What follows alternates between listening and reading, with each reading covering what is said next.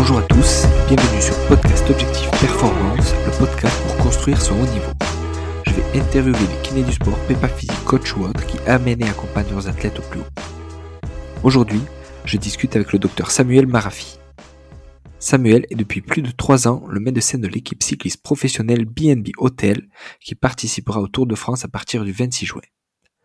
En parallèle, il a monté le DU Trail Running de Besançon, dans lequel il continue d'enseigner et il s'occupe aussi du suivi médical du projet Annecy Trail Running. Dans cet épisode, on parle donc d'isocinétisme, de dopage et de surentraînement. Je compte sur vous pour mettre 5 étoiles à cet épisode sur nos minutes et sur Apple Podcast. De la même manière, je vous encourage à partager cet épisode avec vos collègues pour le débriefer entre vous. Bonne écoute à tous. Salut Samuel. Salut. Merci à toi d'avoir accepté ma demande d'interview pour le podcast. Il bah, n'y a pas de mal, merci.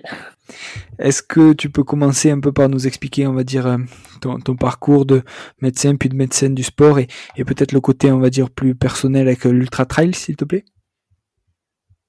Ouais. Euh, j'ai un parcours qui est un peu euh, formel et traditionnel. Je suis médecin généraliste de formation, donc pour mon parcours pro. J'ai fait mes études à la faculté de Besançon, en Franche-Comté, pour ceux qui connaissent. Et puis, je me suis un peu spécialisé, même plutôt beaucoup spécialisé dans la médecine du sport pendant la fin de mes études et puis après mes études.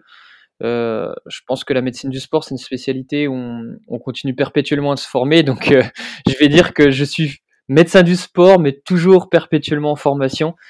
depuis depuis 2007, ça a commencé, ouais. Donc ça fait déjà une petite paire d'années. Et puis, euh, puis voilà, formation byzantine, mais Grand Est pour euh, le côté pro.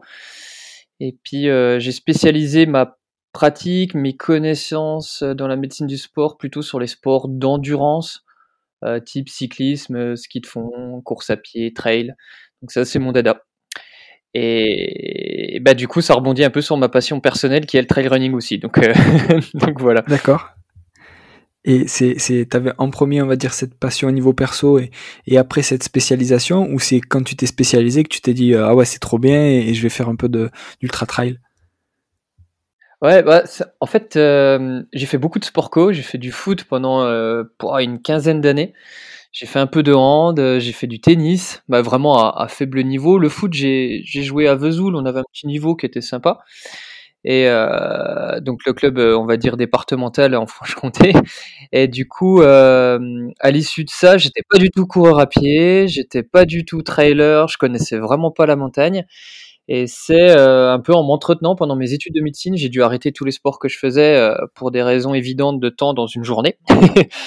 et du coup, je me suis mis à faire de la course à pied, de la course à pied au bord du Doubs pour ceux qui connaissent Besançon.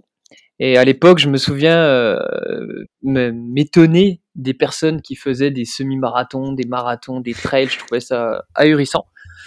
Et puis du coup, bah, pour la petite anecdote, euh, je suis parti, ça devait être en 2013, je crois, avec mon père et mon frère en famille, faire le tour du Mont Blanc en randonnée. Et c'était mmh. une semaine avant l'ultra trail du Mont Blanc. Donc j'étais encore étudiant en médecine. Et j'ai découvert, euh, j'ai découvert le monde du trail puisqu'il y avait des gens qui couraient. J'ai trouvé ça passionnant. Et depuis, euh, ben, la, la croissance qu'on connaît dans ce sport, c'est-à-dire que j'ai commencé par des petits trails, puis des trails plus longs et de l'ultra trail.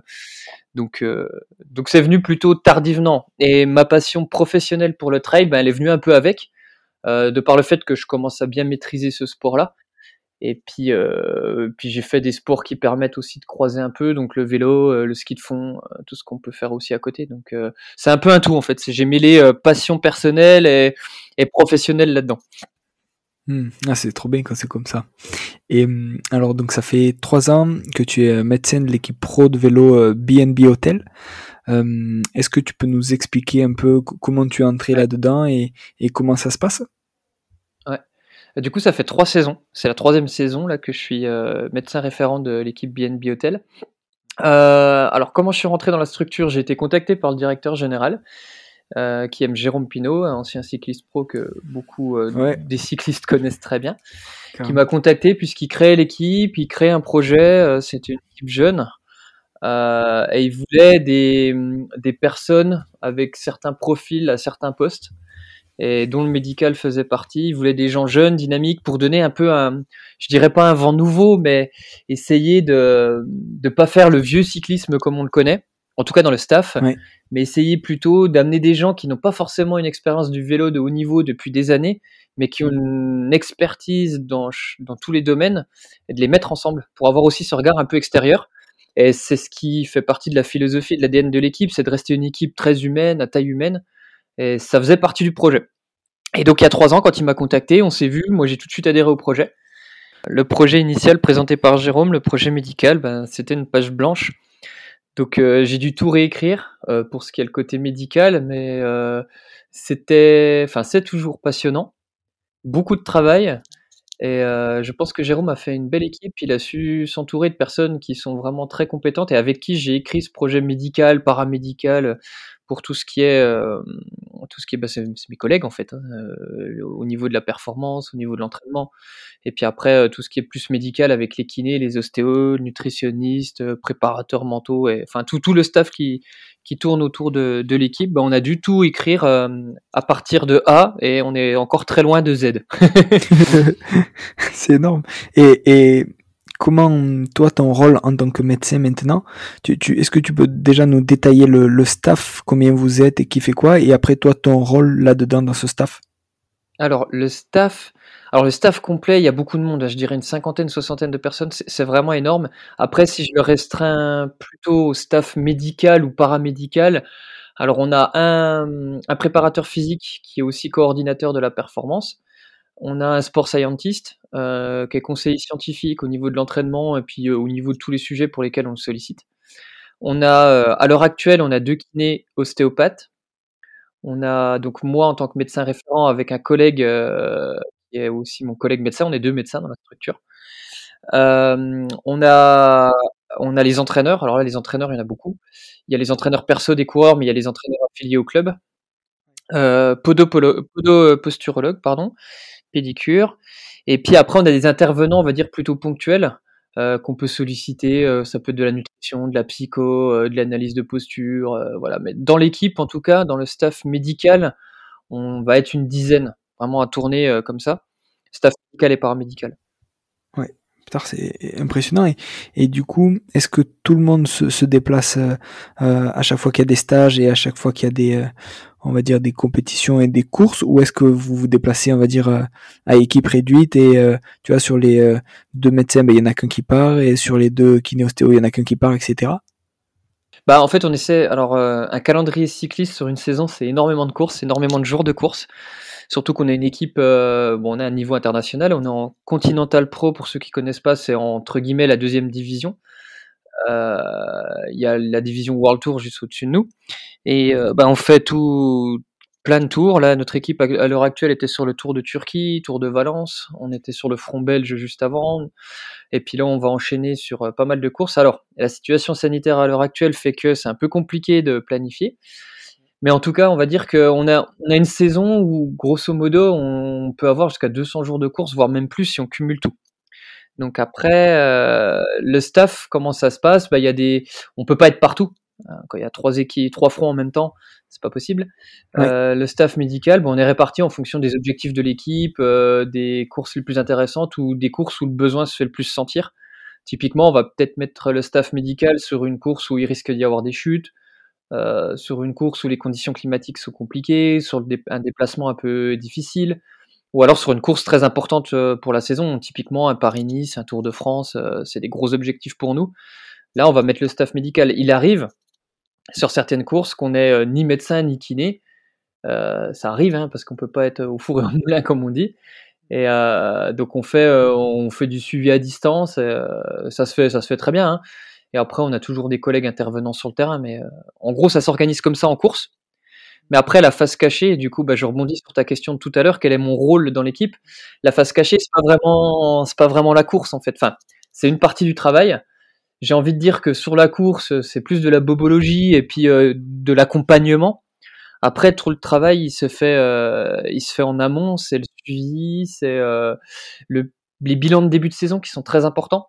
Je pense qu'on va peut-être y revenir tout à l'heure pour la partie prévention des blessures, mais en gros, de, de voir tout l'effectif en début de saison, de les profiler, de les screener, de voir le point faible, leur, point fort, pardon, leur point faible. Ça nous permet déjà un petit peu d'engager la saison. Puis ensuite, on a les différents stages préparatoires de, décembre et de janvier. Et puis moi, après, bah, je les ai tout le temps au téléphone. Hein. Là, tout à l'heure, j'avais encore des coureurs au téléphone qui reviennent de Turquie, de Valence. Enfin, voilà, on avait pas mal de choses. Et le staff kiné, c'est pareil. Le staff prépa physique, c'est pareil. Donc euh, il y a presque même plus de télétravail et de travail à distance que de travail effectif sur le terrain. C'est ouf. Et vous avez combien de cyclistes alors dans, dans cette équipe et comment vous... Euh, tu as parlé de plusieurs fronts en même temps et quand, quand euh, les cyclistes se déplacent, c'est combien pour que ça monte une équipe entre guillemets? Eh ben alors, du coup, on est à 25 coureurs. 25 coureurs, donc faut dire que sur une course, les courses c'est 7 ou 8 coureurs, exceptionnellement 9 par course. Donc avec 25, on peut potentiellement euh, faire euh, trois courses en même temps. Donc l'exemple, on l'a eu la semaine dernière, on était euh, sur la Flèche Brabanson en Belgique, on était en Turquie et sur le Tour de Valence. Donc on avait trois, trois fronts, comme on dit, en même temps. Donc à chaque fois sur ces fronts, il y a les coureurs, mais ce qu'il faut pas oublier, c'est qu'il y a les assistants. Il y a les mécaniciens, il y a les directeurs sportifs, souvent il y a des responsables de la com, il y a la direction. Puis euh, tout ça, ça fait quand même du monde. Généralement, on est au moins autant de staff que de coureurs sur une course, voire plus. Euh, si je te donne un exemple, sur un Tour de France, euh, tu as 8 coureurs, on est quasiment 20 dans le staff. un peu moins. Ouais. Donc ça fait beaucoup de monde à déplacer, c'est une grosse logistique. C'est clair. Et, hum, du coup, alors quel type de pathologie tu, tu rencontres? Alors, euh, bon, il y en a beaucoup. Hein. Je sais pas si la liste est, non exhaustive, mais euh, ce, que, ce, que, tu vois le plus. Ouais, c'est ça. Le vélo, ça a un aspect. Euh... Alors, je vais parler en tant que connaisseur dans le vélo et dans la course à pied pour faire un peu des analogies, puis ça rebondira peut-être après sur le sujet suivant. Mais en gros, euh, le vélo à haut niveau, c'est un sport où la physiologie va dominer. Euh, que ce soit tout ce qui est métabolique, énergétique, euh, entraînement, euh, récupération, sommeil, enfin tout ça, on va, on va sûrement y revenir, et où l'aspect traumatique, il est présent, mais pas autant qu'en course à pied. Donc, du coup, dans le vélo, pour rentrer un peu plus sur les, les précisions, on va avoir les classiques blessures musculo-tendineuses, même si dans le vélo, enfin, il y en a par rapport au volume d'entraînement qu'ils ont, mais il y en a beaucoup moins qu'en course à pied. Donc, c'est quoi? C'est toutes les pathologies du genou, microtraumatiques. Donc là, on a les syndromes fémoropatellaires ou syndrome rotulien, on a les tendinopathies quadricipitales, on a les tendinopathies rotuliennes. On a euh, ça, c'est c'est les, c'est vraiment ce qui nous embête le plus. Sincèrement, c'est ce qui nous embête le plus. Après, on a toutes les pathologies plutôt positionnelles, euh, que ce soit au niveau du pied, que ce soit au niveau du bas du dos, au niveau des épaules, il y a la position sur le vélo, au changement de position. Et puis après, on, bon, je, mets de côté complètement tout ce qui est euh, macro-traumatique, hein, les chutes, bien évidemment, euh, fracture de clavicule, euh, voilà, tout ça. J'ai envie de dire, c'est même, il y a rien de spécifique au vélo. Hein. Et par contre, ce qui va être vraiment spécifique du vélo, ça va être, enfin spécifique du vélo, de ce sport-là en tout cas, ça va être toutes les pathologies du périnée au niveau de la selle, D'accord. Euh, ce qu'il faut se dire quand même que les mecs ils passent 20, 25, 30 heures euh, sur un vélo par semaine, donc autant te dire qu'il y a des choses qu'on voit pas dans la population lambda. Ouais, c'est clair. Euh, il y, y, a, les pathologies respiratoire. Alors c'est un peu sujet à, à, controverse, mais objectivement, il y a quand même mmh. beaucoup plus de pathologies type asthme, bronchospasme induit par l'effort, parce que bon, on va pas pas été débattre là-dessus pendant des heures, mais il y a des modifications mmh. qui se font chez le sportif de haut niveau qui font que euh, chez ces cyclistes-là, il y a des pathologies respiratoires. On a euh, toutes les pathologies liées à la fatigue fonctionnelle, surentraînement, euh, qui sont assez fréquentes. On flirte souvent avec la zone rouge. Hein. Euh, L'endofibrose artérielle aussi, c'est une pathologie vraiment spécifique du cycliste où il y a une artère qui se bouche dans la jambe. Et puis, euh, je pense avoir fait le tour. Après, il y a les tendinopathies des ischio-jambiers, il y a deux trois trucs euh, à côté. Mais globalement, euh, les principales pathologies sont là. Puis après, euh, bon, il y a tout ce qui est aspect difficulté de récupération, problème déséquilibre de stress oxydatif, problème de microbiote intestinal. Mais ça, c'est pas forcément spécifique du cyclisme, il y en a aussi dans d'autres sports. Donc, euh, voilà. Mais ce qui fait que mon travail est passionnant et multifacette en fait. ouais, ouais, c'est, c'est, tu touches à plein de choses euh, en, particulier. Et alors, mm. justement, par rapport à ces pathologies, et tu nous en as parlé un tout petit peu avant, euh, qu'est-ce que vous faites, on va dire, en pré-saison pour prévenir ces blessures et quel type de bilan vous faites? Alors ça évolue d'année en année parce que bon, ça fait que trois ans qu'on existe entre guillemets en tant que staff médical assez complet. Donc chaque année, je sollicite mon staff pour rajouter des choses, modifier des choses. En gros, globalement, il y a tout un versant médical classique, j'ai envie de dire, c'est euh, bon, euh, test d'effort, euh, à visée médicale, euh, l'échographie cardiaque, le bilan simple médical classique de tout sportif de haut niveau. On va y adjoindre un, un, volet performance. Donc il y a les tests d'effort avec VO2 max, la mesure de la capacité aérobie, anaérobie. Bon, bah, tout ça, c'est mes collègues du staff performance et les entraîneurs qui cherchent ça avec notre sport scientist. Et puis nous, on y adjoint, parce qu'il y a des choses quand même qui sont un peu liées, euh, un gros screening musculosquelettique qui soit clinique, isocinétique, euh, postural, enfin positionnel plutôt, je préfère le mot positionnel sur le vélo, euh, par nos kinés, par de la vidéo, et puis par euh, de la position sur la selle, et puis par euh, des tests isocinétiques. Pour, on, va essayer de profiler un petit peu nos coureurs. On va faire une cartographie de leur vulnérabilité je sais pas, moi, un coureur qui a euh, une vulnérabilité rotulienne, qui risque de faire un syndrome fémoro-patellaire, nous derrière, ça nous permet de travailler un petit peu en prépa physique, en gestion des charges, en entraînement, pour éviter que les pathologies arrivent.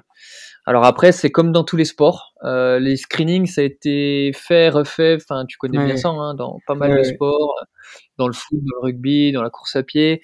Ça a sa sensibilité, sa spécificité. Je pense pas qu'elle soit. C'est bien beau de mettre plein d'outils, après, il faut savoir les utiliser, savoir ce qu'on recherche.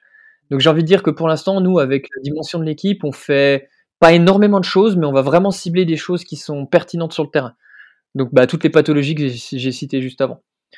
Donc, euh, donc voilà, puis moi j'y adjoins, parce que c'est ma compétence perso, c'est tout le côté euh, nutritionnel, micronutritionnel, avec des enquêtes alimentaires, euh, des études du microbiote, enfin pas mal de choses, mais qui peuvent être vraiment intéressantes après euh, pour l'apport sur le vélo, en dehors, pour la gestion du poids chez le cycliste, qui est très importante. Putain, ouais, c'est énorme, et tu nous as parlé de testing musculaire positionnel, donc tu avais un testing euh, ISO aussi euh, à côté. Et hum, comment ça, comment tu le fais? Est-ce que tu le mets sur vélo et est-ce que tu utilises de l'EMG, des trucs comme ça? Non, enfin nous on n'utilise pas l'EMG de surface euh, pour la simple et bonne raison que on l'a pas standardisé, protocolisé. Ça pourrait avoir son intérêt. C'est vrai que ça pourrait avoir son intérêt. Nous, ce qu'on fait globalement, en gros, je fais de la position, euh, une analyse vidéo. Maintenant, avec euh, les derniers smartphones, on peut quand même avoir des analyses assez fines. Vidéo, profil face. Donc déjà, moi, ça me permet de calculer quelques angles, euh, quelques oscillations, des mouvements d'abduction, adduction du genou, l'angle de Holmes, enfin de trois trucs qui me permettent déjà d'avoir une idée euh, sur la position du mec, tout en sachant qu'en fait, euh, ce qu'il faut bien comprendre, c'est qu'il y a l'homme qui doit s'adapter à la machine, donc ça c'est compliqué, mais on va confronter ces données-là aux données de l'examen clinique je vais pas faire des réglages posturaux, euh, enfin positionnels en tout cas, euh, simplement en observant un angle qui m'intéresse pas. Je vais voir si euh, dans les antécédents du mec il y a des, une susceptibilité là. Je vais voir mes tests isocinétiques ce qu'ils disent. Je vais voir ce que me dit mon kiné avec son examen clinique complet et le mien. Et en fait, à la fin de ce screening de début de saison, on va corréler toutes ces données là et puis on va pouvoir dire bon bah lui ok il a l'angle qui est un peu trop ouvert, euh, il a un signe du rabot, il a ça. En isocinétique, euh, effectivement entre la droite et la gauche il y a un déséquilibre au niveau du quadri. Donc lui on va lui proposer tel programme individualisé. Donc euh, ça peut être très compliqué, très simple. Mais, mais voilà, les tests isocinétiques, c'est des tests classiques sur un Cibex, hein, on n'a rien d'exceptionnel. De, c'est concentrique, excentrique sur les quadris, les ischios, avec les rapports classiques. Et puis après, un examen clinique qui est, L'examen clinique des, des physios, ils sont assez poussés. enfin, ils prennent du temps à faire puisqu'on fait articulation par articulation, avec un petit, une petite partie ostéopathique aussi euh, adjointe. D'accord. Et pour revenir sur les tests euh, ISO, par rapport à la population normale, il y a un écart énorme hein, entre, on va dire, entre les cyclistes et la population normale, aussi bien sur le quad, sur l'ischio, ou tu vois comment ils se répartissent même dans ton équipe? Alors, euh, du coup, c'est mon collègue qui les passe, c'est docteur euh, Marc Douty qui les passe au CHU à Nantes. Euh, ce qu'on a pu constater, puisque là, c'était la alors là, cette saison, c'est la première année où on les a tous screenés, en ISO. donc en gros, ce qu'on s'est rendu compte, c'est qu'en ISO, ils avaient une force concentrique qui était impressionnante, surtout les sprinters, via leur faible poids et voilà. Par contre, d'expérience d'expérience, on s'est rendu compte que c'était pas les plus forts. Euh, les footeux sont meilleurs encore. Alors là, je parle des concentriques. Hein. Après, par contre, en fonction des profils, on va avoir des profils. Euh, nous, dans notre équipe, on a des, des montagnards, on a des Pierre Roland, des Quentin Paché. Euh, ces mecs-là, ils vont pas avoir un profil de force qui va être très impressionnant. J'ai presque même envie de dire qu'ils feraient pas plus, euh, ils seraient pas plus haut qu'un sportif amateur. Par contre, ils vont avoir un profil d'endurance qui est assez impressionnant. Donc, euh, ça dépend vraiment. Dans, dans l'équipe, on a vraiment cette dichotomie entre des, on va dire, des sprinters, des punchers et des vraiment des, des grappeurs quoi. Mmh. Et, et, par rapport au trailer, alors que, que tu suis aussi, sur l'ISO, quelle, quelle différence ou quel point commun tu retrouves? Eh ben, Sur l'ISO Quadri Ischio, il y en a pas des masses. Alors là, pour le coup, vraiment, ils sont les, les, cyclistes, ils ont une plus grosse forte concentrée que, que les, les, trailers, ça c'est certain. Par contre, euh, après, je dirais, c'est pas forcément sur de l'ISO. Enfin, on pourrait le voir sur l'ISO, je pense, mais c'est plus au niveau équilibre musculaire clinique avec quelques petits tests fonctionnels, c'est clairement la stabilité du bassin et euh, les, muscles moyens fessiers, tous les stabilisateurs du bassin en fait. Pourquoi je dis ça? Parce que typiquement, nous on a une problématique, on l'a encore d'ailleurs, dans l'équipe de vélo, c'est les cyclistes en début de saison, ils font souvent un peu de course à pied. La problématique que j'ai constatée, c'est l'expérience, c'est que les mecs, ils sont posés sur une selle, ils sont à plat, le bassin bouge pas beaucoup. Ce qui fait bouger le bassin, c'est les mouvements circulaires du pédalier. Euh, par contre, les mecs, quand ils se mettent à courir, ils ont pas de moyens fessiers. Enfin, ils ont un bassin qui est pas stable et ils se créent des pathologies au genou, mais en courant. Donc nous, on est un peu embêté avec ça. Et là, je me suis rendu compte vraiment de la différence entre des trailers, même des coureurs sur route aguerris, et des cyclistes aguerris. Vraiment, il y a une grosse différence là-dessus. C'est impressionnant, sur toute la chaîne latérale qui, qui bosse quasiment pas sur le vélo au final. Ouais. Et alors pour revenir sur le vélo, euh, je voulais aborder aussi avec toi le, dopage et euh, de nos jours, euh, comment comment vous vivez dans votre équipe, on va dire toutes ces entre guillemets ces sales années, tout ce qui s'est passé avant et comment vous le gérez, tu vois? Ben en fait, si tu veux, le... déjà, j'ai l'habitude de cette question parce qu'à chaque fois que je fais une interview, une conférence, un, colloque, on me pose toujours la question. En fait, le problème, la, problématique, c'est que le cyclisme souffre vraiment de cette image de dopage, dopage, dopage. Et quand tu dis que tu es médecin dans le cyclisme, là, ça y est, tout de suite, la première question qu'on te, pose, c'est le dopage. Euh, sans faire de généralité, mais le, dans tous les sports, il y a du dopage. Quand on regarde un petit peu les études de prévalence qui sortent, euh, le cyclisme est souvent pas du tout dans les premiers. Il tourne autour de la cinquième à dixième place. Il y a des sports qui sont largement devant. Alors après, ça veut pas dire que c'est pire ou moins bien, hein, mais c'est des constatations. Euh, après, le cyclisme, il faut se dire aussi, c'est que c'est un sport avec beaucoup d'enjeux, un peu comme dans le foot, hein, avec beaucoup d'enjeux. C'est des boîtes privées, les unes contre les autres. Euh, il y a des sponsors privés.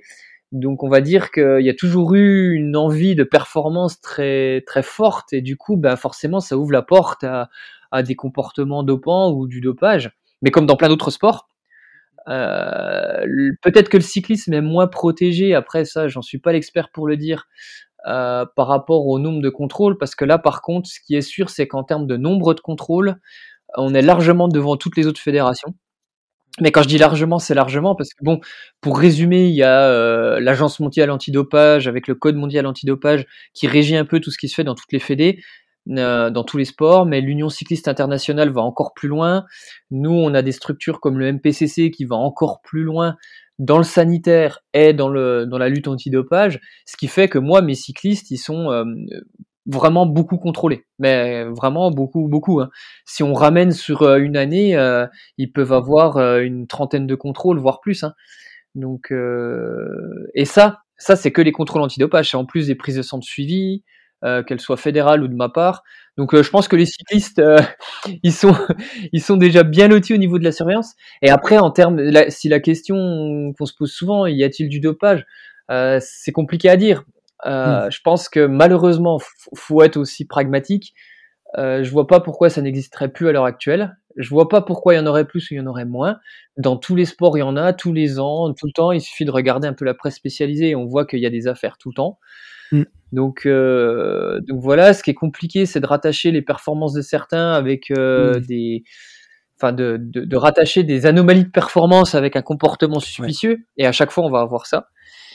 Et, donc voilà, mais bon, c'est pas forcément un sujet sensible. Je pense que c'est un sujet qui est difficile, surtout en ce moment partant de Covid, parce qu'il faut savoir que les laboratoires, ils n'ont pas que ça à faire que du contrôle antidopage, donc il y en a beaucoup moins. Il y a beaucoup de choses qui ont été modifiées pendant le Covid, donc euh, Donc voilà, mais bon, ça, ça change. Il y a peut-être encore un peu de retard. Il y a surtout des nouveaux produits, des nouvelles technologies qu'on connaît pas. Il y a la limite du dopage. Pour terminer le sujet, c'est quelle est la limite entre la complémentation, le médicament et le dopage? Il y a encore ce débat-là aussi qu'il y a, euh, qui est pas simple. Hein, et, je pense qu'il n'y a pas de réponse formelle non plus. Mais, mais voilà, donc oui, quand, euh, quand tu es médecin d'une équipe pro de vélo, on te pose tout le temps la question, oui, et le dopage? C'est clair, mais c'est vrai que euh, c'est un sport qui a été euh, sali parce qu'il y a beaucoup d'affaires qui sont sorties euh, voilà, à partir de la fin des années 90, on va dire.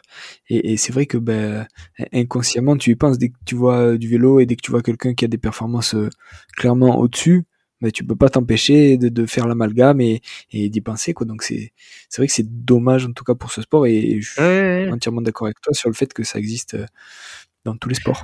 Moi, je pense que tu as un ratio, euh, un ratio contrôlé cas positif qui est quand même beaucoup plus faible du fait qu'il y a beaucoup de contrôle dans le vélo et peu de cas positifs.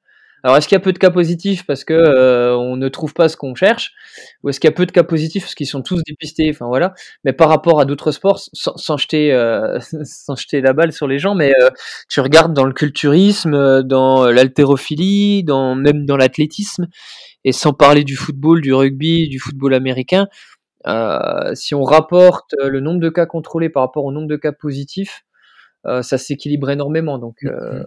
c'est le sport qui fait ça, en fait, c'est le haut niveau. Mm. Ah, et puis c'est ouais, la compétition. du coup, tu es spécialisé aussi dans le trail comme autre sport d'endurance. Et là, alors contrairement au, cyclisme, quelle pathologie tu trouves et, et d'où viennent les trailers qui viennent te voir au final? Alors, euh, du coup, moi, il y a une partie que j'ai un peu omise dans, dans l'introduction, c'est que j'ai eu un cabinet pendant un petit moment de médecine générale, où je faisais de la médecine générale et médecine du sport, cabinet que j'ai dû laisser de côté parce que euh, les journées ne durent que 24 heures. et du coup, euh, du coup, globalement, les trailers. Alors, le trail, c'est une pratique qui est assez diverse et variée, pour la simple et bonne raison qu'il y a des gens qui vont aller courir dans le bois, ils vont appeler ça du trail près de chez eux, euh, faire du footing. Et il y a des gens qui vont faire du kilomètre vertical encordé. Euh, il y a des gens qui vont faire de l'ultra trail de 300 km. Et tout ça, bah, c'est le trail. Donc du coup, tu vois vraiment divers horizons, diverses pathologies. Dans le trail, tu as des gens qui vont s'entraîner euh, avec des niveaux d'entraînement de malades, mais vraiment. Mm. Euh, donc du coup, qui vont se créer pas mal de blessures, ce qui nous donne du travail. Euh, et il y a des gens qui vont au contraire être sous-entraînés et qui vont se sur, euh, comment on va dire, surestimer, qui vont se retrouver sur des courses où ils n'ont pas trop de capacité à aller dessus, et il va y avoir d'autres pathologies plus embêtantes, euh, comme euh, les problèmes cardiaques, respi et tout le bordel. Donc finalement, quelle pathologie on rencontre? Clairement, en trail running, c'est la pathologie de la course à pied, c'est le membre inférieur à foison. Donc, tu as la pathologie macrotraumatique, ben, c'est l'entorse de cheville, le truc le plus classique. Euh, puis après, en microtraumatique, c'est le tendon d'Achille, la ponévrose plantaire, enfin la ponévropathie plantaire, euh, le syndrome de stress tibial, le périostite tibial, fracture de stress, les pathologies du genou avec le syndrome fémoropatellaire, peut-être un peu moins qu'à vélo, enfin un peu moins moins réparti, on va dire. Mm. Tu as bah, de chaque côté du genou, tu as le syndrome de la bandelette de Messia, le syndrome de, de l'essuie-glace, et puis euh, le syndrome de la patte doigt. Puis après, quand tu remontes, tu remontes, pardon, tu as les pathologies musculaires qui sont assez fréquentes aussi, hein, euh, j'en ai pas parlé, mais du solaire, enfin du mollet, de la cuisse, des ischios, du quadri. Et puis euh, ça, c'est les, vraiment les grosses pathologies qu'on rencontre assez souvent. Et puis après, bah, à partir d'un certain niveau d'entraînement, il y a des choses qui ressemblent un peu au vélo. Hein. On a les pathologies euh, bah, d'asthme d'effort, de bronchospasme d'effort, on a des choses comme ça qui, qui apparaissent. Donc voilà, mais clairement, on a beaucoup moins de surentraînement. Alors les gens qui écoutent ça vont me dire non, mais je connais des ultra trailers qui sont surentraînés. Euh, ce qu'il faut juste savoir, c'est que le surentraînement, c'est quand même une entité nosologique assez particulière. Moi, j'en ai vu que quelques-uns dans ma jeune carrière, et c'était que dans le vélo. En course à pied, les gens, souvent, dès qu'ils ont un énorme volume d'entraînement, ils finissent toujours par se blesser ou alors par être contre-performants à cause de la fatigue fonctionnelle que euh, cas, exceptionnel mis à part que de se mettre en surentraînement. Alors que dans le vélo comme il n'y a pas ce contexte un peu traumatique on a vite des fatigues fonctionnelles et des surentraînements. Après c'est des généralités hein, on en voit aussi mais, mmh. mais voilà. Et, et, du coup, tu penses que, on va dire, un trailer qui fait du surentraînement, il, va couper parce qu'il va voir qu'il est plus performant, ou alors il va se blesser euh, euh, avec par exemple une pathologie de surcharge, une tendinopathie ou quelque chose comme ça, ou, par rapport à un cycliste où lui va continuer malgré tout de s'entraîner et avant de, de, de, continuer de creuser jusqu'à toucher le fond au final? Je pense que le cycliste, il peut, parce que la physiopathologie du surentraînement, c'est la composante euh, neuro-hormonale et cardiovasculaire, en gros, pour résumer. Et donc, euh, ces différentes euh, physiologies sont énormément sollicitées dans l'intensité, mais surtout dans la durée.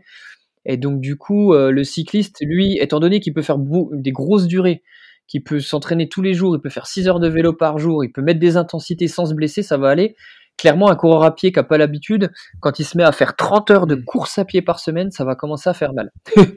euh, si c'est pas la première semaine, ça va être la deuxième ou la troisième. Alors après, par contre, euh, la différence, c'est que les trailers, euh, il va y avoir une partie de sport croisé, d'entraînement croisé, qui est super intéressante à gérer au niveau des entraînements.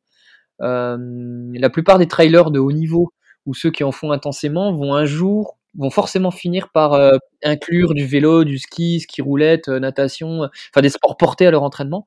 Et donc ce qui fait que bon, ils peuvent se mettre en surentraînement sur le vélo, mais c'est quand même rare. Ils vont quand même se blesser. Les, les ultra trailers, j'en connais quand même pas mal. Alors il y en a quelques-uns hein, qui peuvent avoir des surentraînements. Il y a des composantes. Alors on va parler peut-être de l'ultra traileuse. Il y a des composantes alimentaires, menstruelles, tout ça qui interviennent presque même avant le surentraînement. Et une dernière diff, ça je pense qu'il faut en parler au niveau des statuts, moi je bosse dans le cyclisme de haut niveau, c'est des mecs qui sont contractualisés, ils sont salariés, c'est leur travail, ils font que ça toute la journée. Les trailers, j'en connais très très peu qui vivent de leur sport. Donc les trailers, dès que tu vas à un haut niveau en trail, déjà ils sont pas reconnus comme sportifs de haut niveau, enfin très très peu, donc euh, c'est déjà compliqué. Et en plus, donc, ça veut dire qu'ils n'ont pas forcément d'aménagement professionnel pour pouvoir faire ce qu'ils veulent à côté. Et en plus, ils ont un travail à mmh. côté. Donc, ça veut dire que les mecs, ils vont se mettre, entre guillemets, en fatigue fonctionnelle parce qu'ils ont déjà fait leurs 35 heures de travail hebdomadaire. Et en plus, à côté, ils vont aller s'entraîner. Et donc, ça, c'est une autre problématique qu'on a en trail. Ah, c'est passionnant. Et hum, donc, en, plus, à côté de ça, euh, tu as le projet euh, d'Annecy Trail Running. Est-ce que tu peux nous expliquer euh, en, quelques, en quelques mots un peu de quoi il s'agit et, pourquoi vous avez choisi Annecy pour le faire? Eh ben, Ça va rebondir sur la question d'après. en fait, en gros, depuis que je suis dans le vélo, mais même déjà avant, euh, moi, j'ai commencé donc le trail avant.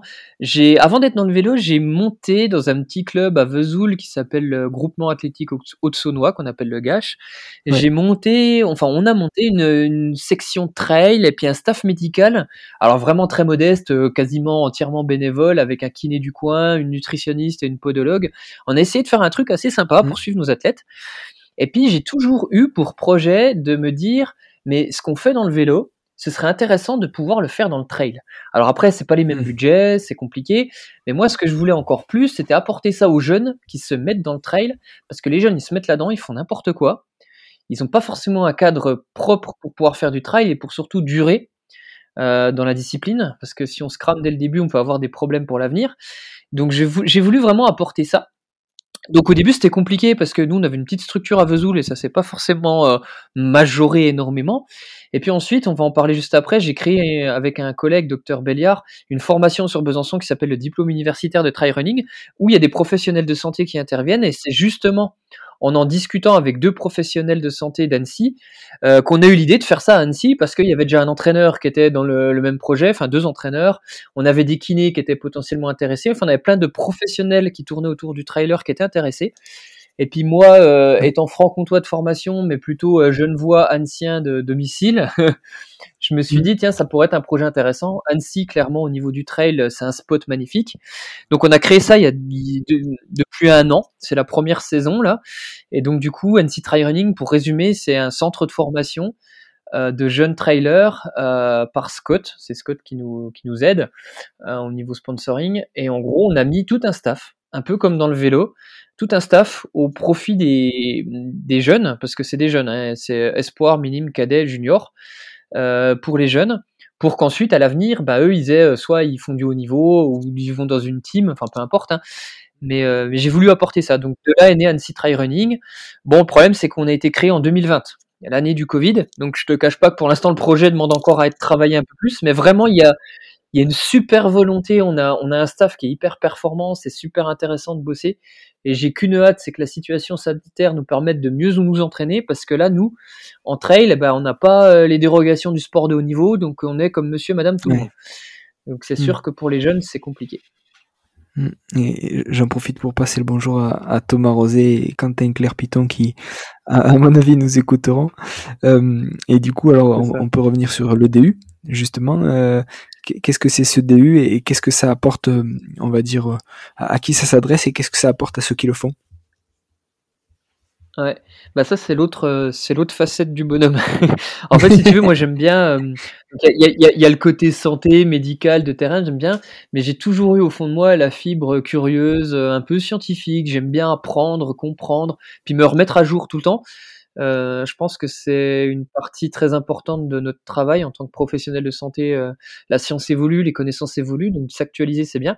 Et j'ai surtout eu envie de partager ça. Et euh, ben c'est tombé presque bien puisqu'il y a deux ans, avec un collègue qui s'appelle le docteur Béliard Samuel, qui est médecin du sport, qui s'est formé avec moi, qui est angiologue à Dole, qui est responsable de l'unité de médecine du sport à Dole, en Franche-Comté, euh, on a été sollicité par la faculté des sports de Besançon pour créer un diplôme universitaire parce qu'il y avait un manque et il y avait une envie. Et donc du coup, mm. ça fait deux ans qu'on s'est lancé dans le projet. Euh, là, on vient de finir la deuxième année, on est déjà en train de programmer la troisième année. Et donc du coup, c'est un diplôme universitaire de trail running, donc on est à la troisième année. Donc euh, c'est le premier diplôme universitaire de trail running aussi abouti que ça. Je sais qu'il y en a un autre qui vient de se créer, deux autres.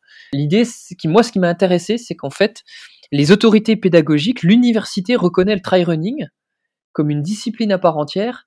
Et les gens qui font notre formation, ils ont un diplôme universitaire. C'est pas une formation privée qu'on va faire à droite à gauche comme il y en existe plein dans plein de domaines, hein, dans la prépa, dans la kiné, dans la médecine même.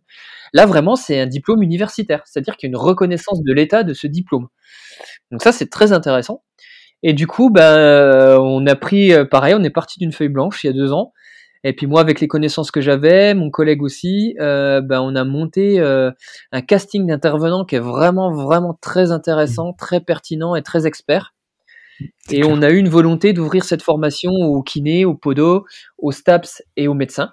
Et donc on a, on a une, promo de 40 généralement tous les ans qui est harmonieusement répartie en fonction de ces filières, que ce soit des diplômés ou des étudiants d'ailleurs. Et puis on fait intervenir, euh, on a clairement on a un casting de scientifiques du sport qui est monstrueux. Hmm. Euh, qui va encore s'étoffer l'année prochaine. Et puis dans tous les domaines, bah, du coup, Quentin euh, intervient pour la partie podo. Enfin voilà, on a vraiment, euh, on parle de tout. On parle de la médecine, mais on parle de tout ce qui tourne autour du trail. Ça peut être aussi la réglementation, le dopage, la nutrition, comment organiser une course. Et puis on fait intervenir aussi bah, Philippe Propage, l'entraîneur de l'équipe de France, qui est venu nous, nous donner un peu des cours de terrain et des athlètes de haut niveau. Donc finalement, non, c'est une super formation. Et, et c'est beaucoup de travail encore à côté. Et il y a Guillaume Servant, oui, effectivement, de, que tu connais très bien, qui est intervenu pour la partie kiné. Ouais, super.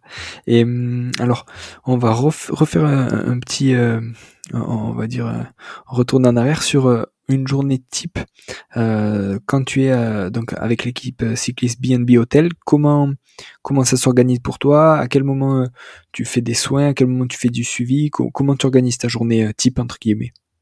Alors la journée type, euh, on va mettre, on va exclure les, déplacements, hein, parce que souvent c'est un peu le bordel les déplacements quand tu dois prendre le train, l'avion, tout ça. Journée type, en gros, donc la journée type c'est la journée course. On va dire qu'on se lève le matin, on a une mmh. course, on a une étape du tour, j'en sais rien. Donc on se lève. Alors en fonction des, de la distance entre l'hôtel et le départ, ben l'heure de lever est de plus en plus précoce ou pas. En fonction de la présence d'un contrôle antidopage ou pas le matin, parce que souvent ils viennent à 6h30, mmh. 7h ce qui est compréhensible aussi. Hein. Euh, ils viennent de manière inopinée. Donc là, bah, mon travail, c'est d'être présent au contrôle antidopage. Sinon, le matin, bah, c'est petit déjeuner, le staff un peu avant les coureurs. Moi, au niveau médical, j'ai deux trois petits trucs. Euh, je vérifie un peu leur état d'hydratation. Je fais deux trois petites analyses le matin pour, euh, on va dire, optimiser leur hydratation jusqu'au départ. Ensuite, on décolle. On va, on va au départ en bus. moi, je suis dans le bus avec les coureurs. Là, s'il y a des petits soins à faire, s'il y a un blessé, s'il faut poser un tape, euh, voilà, je, suis disponible, on va dire, entre guillemets. Et puis ensuite, il y a le briefing dans le bus avec les directeurs sportifs. Euh, donc là, on assiste au briefing. Nous, on a déjà étudié en amont l'étape euh, la veille. Et là, ça va plus être du conseil qui connaissent déjà les coureurs parce qu'on les briefe énormément avant, puis c'est personnalisé, mais ça va être du conseil sur bah, comment gérer la nutrition, les gels, les barres, les bidons pendant la course, quel type de boisson prendre à quel moment. Donc là, on leur donne les derniers conseils les derniers petits soins aussi à faire avant de partir. Et puis ensuite, bah, l'étape se déroule. Donc moi, j'assiste à l'étape généralement dans le bus. Euh, de temps en temps, en cas de besoin de donner un coup de main, je vais sur le terrain passer des bidons. Et puis ensuite, ben après il y a deux choses. Soit il se passe rien pendant l'étape et moi j'ai pas de travail, mm. donc c'est-à-dire pas de blessure, tout ça. S'il y a une chute, ben potentiellement euh, c'est à moi d'évaluer, de voir un peu comment ça se passe, si je l'accompagne à l'hôpital ou pas, dans le pire des cas. Puis ensuite il rentre. Donc là il y a les réactions à chaud et tout, donc c'est un peu particulier. Il euh, faut savoir être, se rendre disponible, mais être en retrait à la fois. Donc euh, c'est un peu compliqué comme position. Euh, parce que la réaction à chaud, comme dans tous les sports, n'est pas forcément la meilleure, surtout quand on est déçu? Et puis après, bah, il y, a les, y a les petits soins, entre guillemets, d'urgence. Quelqu'un qui est tombé, bah, je fais les pansements dans le bus, machin. On rentre à l'hôtel. Et une fois arrivé à l'hôtel, bah là, je repasse voir tous les coureurs pour voir comment ils vont, préparer la journée du lendemain, euh, voir si tout va bien, euh, les examiner éventuellement s'il y a des problèmes, voir avec les kinés s'il y a des choses à faire, avec les masseurs. Et puis, euh, voilà, s'il y a des choses à préparer en termes de récup pour le soir et tout. Ils ont leur repas. Nous, on mange un peu après eux. Et puis après, on se couche. Donc euh, les journées peuvent commencer, euh, ça peut être du 9h, 21h, 22h, mais sur le Tour de France, on est plus sur du 6h30, 23h. Tous les jours, pendant trois semaines. Donc, ça peut être fatigant. ouais, c'est un gros rythme. Hein. Et hum, donc Samuel, est-ce que tu peux nous dire un peu quels sont tes mentors ou les gens qui t'ont inspiré pour faire ce métier? Euh, alors ça va te surprendre, mais j'ai pas forcément de mentor et de grandes sources d'inspiration. Euh, en fait, il y, a plein de gens que, pour qui j'ai beaucoup de considération. C'est plus au niveau professionnel, dans plusieurs domaines. Moi, je vais, je vais en citer un parce que je fais de la micronutrition du sport, mais euh, Denis Richer, ça a été voilà un de mes formateurs et un des exemples pour moi en nutrition du sport. Voilà, comme il y a pu en avoir plein. Au niveau médical, sportif, euh, je sais que je dois beaucoup au docteur Jackie Maillot, qui a été mon directeur de thèse et qui est le médecin de la Française des Jeux, qui m'a, je pense, permis indirectement d'arriver là où j'en suis aujourd'hui professionnellement. Donc je le remercie s'il écoute ce topo. euh, voilà, mais après, si on prend un tout petit peu plus de recul, je dirais que dans mes mentors, je citerai pas de nom, mais euh, les personnes se reconnaîtront. C'est euh, tous ces maîtres de stage que j'ai eu en médecine et surtout en médecine générale. Euh, alors c'est totalement indépendant du sport, et c'est des gens en fait euh, qui exerçaient en rural et qui avaient un recul énorme et une relation avec les gens hmm. et une force dans leur examen clinique, dans leur pertinence, pas forcément tout savoir, mais savoir quoi faire devant toutes les situations, savoir parler aux gens, le langage non verbal, vivre des situations faciles, pas faciles. Et là, je pense à toutes ces situations que j'ai pu vivre, soit aux urgences ou soit en médecine générale. Et je pense que ces gens-là sont vraiment des sources d'inspiration mes collègues, euh, que ce soit médecins, infirmiers et tout, c'est vraiment eux leur source d'inspiration. Ça, c'est la première, on va dire plus sur le plan personnel, euh, professionnel. Et après, sur le plan personnel, euh, mes sources d'inspiration, j'ai envie de dire, ça a été euh, mm. mes parents indirectement, mais surtout euh, mes grands-pères, qui ont vécu la guerre et qui ont dû venir en France clandestinement et qui ont vécu des choses assez difficiles et qui se sont toujours euh, retrouvés, se sont battus pour partir de rien et arriver toujours plus haut. Et du coup, c'est devenu ma, ma philosophie, c'est-à-dire que euh, devant une difficulté, il faut pas renoncer, au contraire, il faut même rentrer dedans pour euh, pouvoir la surmonter, la dépasser. Donc ça, c'est mes sources d'inspiration. Merci, c'est très bien dit. et au niveau des livres, alors est-ce qu'il y a des livres qui t'ont marqué, que, que tu as trouvé inspirants et que tu regardes encore de temps en temps? Ouais, alors le problème c'est que moi, vu tout ce que je fais, euh, toutes mes activités, j'ai du mal à me prendre du temps pour moi et pour lire. Donc j'ai pas de lecture régulière. La seule lecture que, régulière que j'ai, c'est de la lecture de médecine du sport, scientifique. Euh, euh, voilà, mais il y a une lecture qui m'a vraiment inspiré, qui m'a fait rire, mais qui m'a inspiré. C'est un, un, livre, ça, ça, enfin l'auteur, c'est une femme, s'appelle euh, son pseudonyme, c'est juste après des dresseuses d'ours. Euh, donc c'est Jado, l'acronyme. Et du coup, c'est une médecin généraliste euh, qui raconte ses anecdotes. Et euh, c'est des anecdotes, mais qui sont toujours pris soit avec humour, soit avec philosophie. Et c'est vrai que ce bouquin-là, en fait, il y a des petits chapitres et j'aime bien le ressortir de temps en temps et relire un chapitre parce que euh, quand on exerce du sport à haut niveau, je, je vais dire un truc qui va peut-être euh, choquer des gens, mais on se crée des problèmes pour des choses qui sont vraiment relatives. Alors économiquement, il y a beaucoup d'argent, je comprends, hein, mais des fois qu'un mec euh, s'est cogné un orteil, ça, on, s'en fait, on en fait tout un plat. Euh, là, en ce moment, on en fait tout un plat parce que les mecs doivent faire deux tests Covid avant d'aller faire une course. je pense que des fois, il Mm. faut prendre du recul quand même et se dire qu'il y a des gens qui meurent du Covid, il y a des maladies Mm. graves, il y a un système de santé qui est complètement euh, retourné en ce moment. Donc, Mm. euh, ça permet de prendre un peu du recul, ce genre d'ouvrage. Donc, euh, c'est c'est ma lecture du moment. Ouais, eh ben, super, merci à toi de nous le partager. Effectivement, c'est, ça a l'air hyper, euh, hyper sympa et intéressant à lire en ce moment. ouais. Et alors, pour, pour les gens qui nous écoutent et qui aimeraient te contacter, est-ce que tu as un, un réseau social sur lequel tu es le plus actif ou euh, un endroit où on peut te, te contacter facilement? Euh, moi déjà, alors réseaux sociaux, je suis pas trop du genre à mettre ma vie dessus. Je mets quelques belles photos professionnelles, mais sans plus. Donc après, mon nom, mon prénom, Samuel Marafi, les gens peuvent me, me retrouver sur les réseaux sociaux. Euh, J'ai quand même pas mal de demandes, donc euh, pas sûr que j'y réponde. Par contre, par mail, c'est volontiers. S'il y a des gens qui veulent me contacter à but professionnel ou autre. Donc mon adresse mail, je sais pas si tu voudras la donner après, mais en tout cas, c'est mon prénom, samuel.marafi, mon nom de famille, m a r a 2 f gmail.com. Parfait, c'est impeccable. Samuel, merci beaucoup. Eh ben, merci à toi, merci pour euh, de m'avoir donné la parole pour parler de plein de choses et parfois même de choses un peu en dehors de la médecine du sport. Non, mais c'est c'est c'est exactement euh, ce qui ce que je, je voulais en faisant ça. Donc c'est c'est parfait et tu nous as donné plein de, de trucs intéressants aussi bien sur le cyclisme que sur le trail. Et voilà euh, à, à côté justement avec ce, ce livre qui a l'air hyper intéressant. Donc euh, merci à toi en tout cas pour euh, le temps passé. De rien, merci. À très bientôt. Salut. Voilà. Merci d'être allé au bout. J'espère que vous vous êtes régalé. Si vous voulez m'aider, le mieux est de partager cet épisode et le podcast avec vos collègues ou amis et de mettre 5 étoiles sur No Minutes ou Apple Podcast. N'hésitez pas à me contacter directement pour me faire un retour. Si vous voulez que j'interviewe certaines personnes en particulier, dites-le moi. À très bientôt pour un nouvel épisode.